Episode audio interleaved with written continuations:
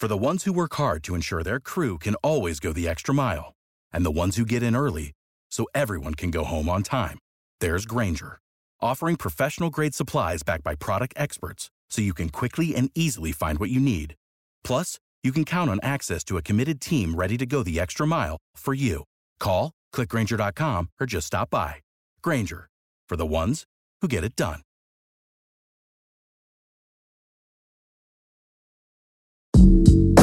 阅读、科技、旅行，生活可以很大。对话设计、学习、思考不嫌太多。这里是 iTunes 获奖播客《狗熊有话说》，一听就停不下来的哦。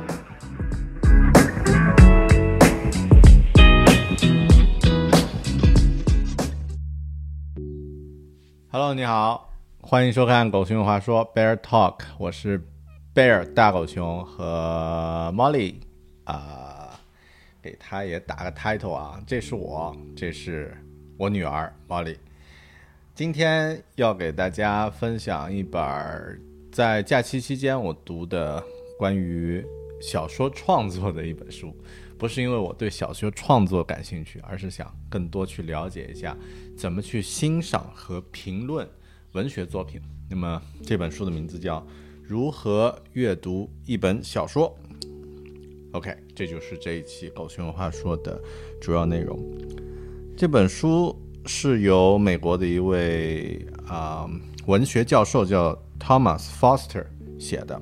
我在几年前读过他的第一本书，叫做《How to Read Literature Like a Professor》，如何像文学教授一样去阅读文学作品。那么那本书呢，其实是我阅读的呃一本第一本关于文学评论的。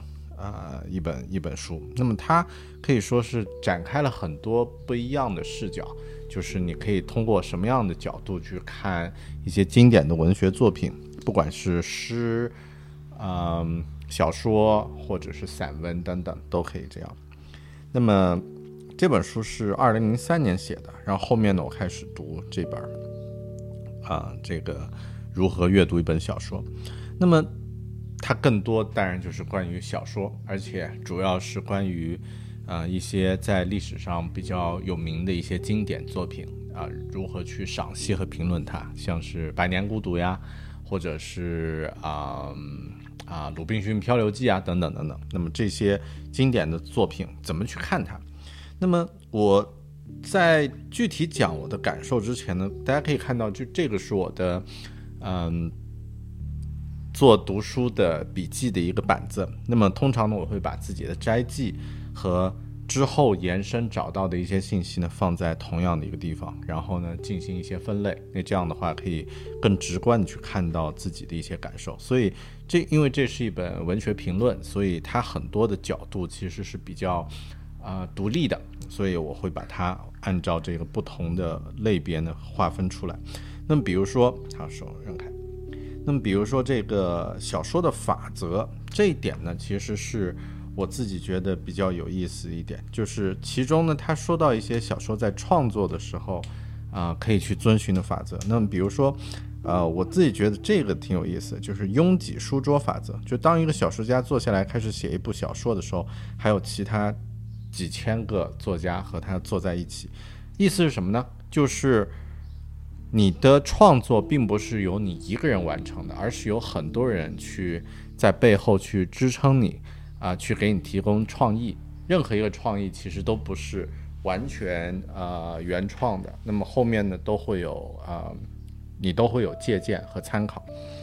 那么，嗯，另外像这一点，就是没有人活在他自己的时空，不是活在他自己的时空里，啊，就是每部小说呢都是。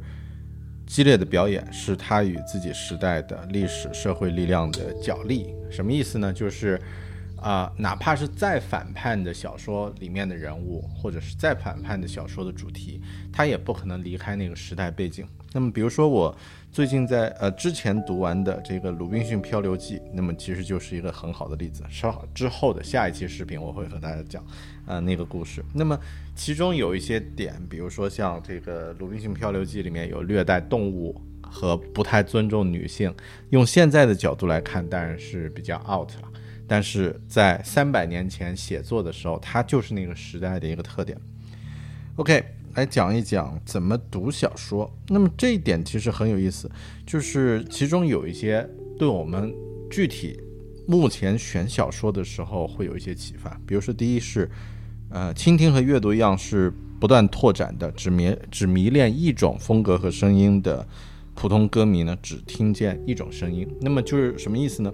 就是我们很多时候是需要多样化，特别在现在这个由算法推荐的时代呢，多样化更重要，而且有意识的你要去保护自己的这个选择的这个广度。我们比如说听音乐的时候，听一个乡村音乐，你觉得挺好听了，之后呢，系统当你选择喜欢的时候，系统会给你再推荐更多类型的乡村音乐，那么。你会在这个领域上越走越深，越走越远。当然不是坏事儿，但它其实就限制了你对其他声音的感知能力。那么阅读也是一样，比如说你阅读小说的时候，呃，总是喜欢读这个类似《哈利波特》啊这种故事非常鲜明的小说。那么也许你在对其他小说的这个类别进行。阅读的时候呢，就会就会弱很多。那么这个也是我现在在努力培养的自己的一点。其次，这个，嗯，一个特殊的法则哦，这一点就是关于普遍的特殊性。你无法书写所有地方，书写所有人。就是很多小说，它其实可能它讲的那个领域那个。原则或者是这个故事的现象是适用于所有人的，对吧？但是呢，书写的时候你只能书写一个人，你不能写所有的人，那样的话就不是小说了。你只能写一个人在一个地方，在一段时间的故事，然后通过它呢进行反射，啊，折折射出更多人的这个生活和命运。OK，那么这一点是关于如何读。另外，我想讲一讲这个哦，这个比较有意思，就是观点和理论。那么，这里的观点和理论是指作者，就是这个 Thomas Foster 这个教授，他他的一些观点和理论。那么，我觉得比较重要的一点啊，就是文学作品如果要在美学上令人满意，要求之一就是整体性，也就是说，它整体的这个风格呢，要和这个作品整体的这本书的风格是一致的。而不是说你在这里用一点哈利波特的这种故事性的风格，那里呢又用一个意识流的风格，那么这种呢其实是啊互相之间它不互洽的。嗯，我不太好举具体的例子，但是很多时候我们可以感受到这种风格的协调和一致。那么另外呢是指这个呃，OK，这些都是。哦，这一点挺有意思。小说不是关于英雄的，小说是关于我们的。那么，在小说之前的文学题材，比如说史诗啊，比如说这个像什么呃荷马史诗啊、奥德修记啊那些古代的西方的史诗，还有印度的什么史诗呢？它其实是关于精英的，就是关于那个社会精英那一小撮人的那个故事。但后面到了十呃十七、十八世纪之后，出现了小说呢。那么其实，呃，这个呃小说就是关于更多是关于普通的中产阶级，或者再之后呢是关于普通的这个下层人民。那么它更多是关于我们，就是关于普通人的故事，它不是史诗，不再是关于英雄的故事。OK，嗯，这一点呢，其实延伸出它的这个时代性的这个特点。那么，比如说在这里有写到，呃，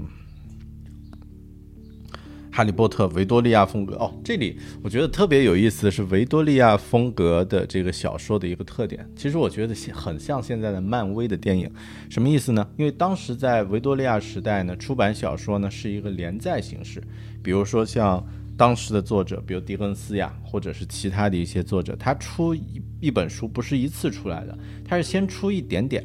然后先出一个章节，让大家看这个章节呢，呃，他记住了这个，看完这个故事，再过上两个星期甚至一个月，然后再出下一个章节，非常像现在的美剧。所以维多利亚时代的人讲故事非常厉害，他知道怎么去用那个钩子去勾住你的这个悬念，用悬念去勾住你的这个呃胃口。然后呢，他也会设置一些东西，就是让你能够记住这个情节，甚至记住这些人物。比如说狄更斯他在给人物。呃，塑造特征的时候都会说啊，这个人是个瘸子，或者这个人呢喜欢带一个呃这个放大镜去看这个呃看人，或者另外一个人有口头禅。其实这些都是有一些外在的这个帮助记忆的东西，让你能够记住这个人的性格和特征。然后他的故事设置啊，这些也非常有意思。所以，呃，作者他提出，事实上现在《哈利波特》是最最有维多利亚风范的小说，我觉得。可能也是为什么它有效的一个特点。那么，就是这这句这这段话啊，什么样的叙事结构最有效？线性叙事围绕着个人成长或走向崩溃，展生展开情节，拥有能够让读者投入感情的人物，然后这个能够给予情绪快感的清晰的情节展开。换句话说，就是维多利亚时代的写作方式。现在的人如果想写一本。小说或者是创作一个故事，要让让人能够很快的接受的话，那么这也是其中的一种啊技巧。然后之后呢，其实这个时代有变化，比如说在十九世纪的时候，我们。对于世界的发现，完全进入到新的领域。那么时间和原来的时间不一样了，因为伯格森的对时间的这个发现，意识，那么有了弗洛伊德，有了荣格，大家知道啊，意识有潜意识，有这个显意识。然后呢，对于现实，那么出现了爱因斯坦，他知道现实是扭曲的，现实和时间是相对的。那甚至伦理，就是尼采说了，超人已经死了。那么这些其实啊，尼采说这个英雄已经死了，上帝已经死了，这些伦理全部都改变了，然后人开始出现这个飞机，莱特兄弟发明了飞机在天上飞，然后呃这个呃电影一八九五年也发发明了，然后呃画面在呃这个开始活动，声音呢也在空气中开始传播，爱爱迪生传呃这个创造了呃发明了留声机。这些新鲜事物都在发现的时候，都在发明的时候，小说这种载体也在变，所以那个时候就开始出现了意识流，开始出现了啊新的形式上的创创啊探索，最后呢出现了呃乔伊斯的，嗯这个尤里西斯啊这种一个意识流的故事，那么这些呢都是因为时代产生的这个变化。OK，我觉得对维多利亚时代这个挺有意思。最后，咱们来看，呃，作者与读者的共谋，这是这本书我觉得最有价值的一点，就是说他提出了一点，就是阅读是两个想象空间的互动，一个是作者，一个是读者，也就是什么呢？我们在阅读小说的时候，它是一个协作的，就是作者给了你一个框架、轮廓和一些人物，但是你去。作为读者，沉浸在这个故事中，创呃参与到这个创造，参与到这个人物的鲜活的这种塑造中呢，其实是我们的作用，也就是作者制造小说，读者呢让他们鲜活。那么，这也提出了我们如何去阅读小说。你不用遵循任何的条条条框框，不用听这个节目，不用听啊这本书里怎么说的。但这句话他说到，就是当你阅读的时候，你是在智力和心理上去占有这些作品，让它成为你的。你不是一个战战兢兢的小学生，说啊再给我点吧，然后不要用一种这个高高在这个很低头仰视的姿态去看那个作者。你只是一个成年人在和另外一个人对话，他给你讲一个故事，然后这是一个普通的一个交流而已。你自己的思想和想象跟作者一样的重要。所以，这就是今天和大家分享的这本书《如何阅读一本小说》。希望你喜欢，也希望你喜欢《狗熊话说》啊，现在在尝试的新的形式。呃，喜欢的话记得订阅我的 YouTube 频道《狗熊有话说》啊，也记得关注我的播客《狗熊有话说》。谢谢，咱们下期再见，拜拜。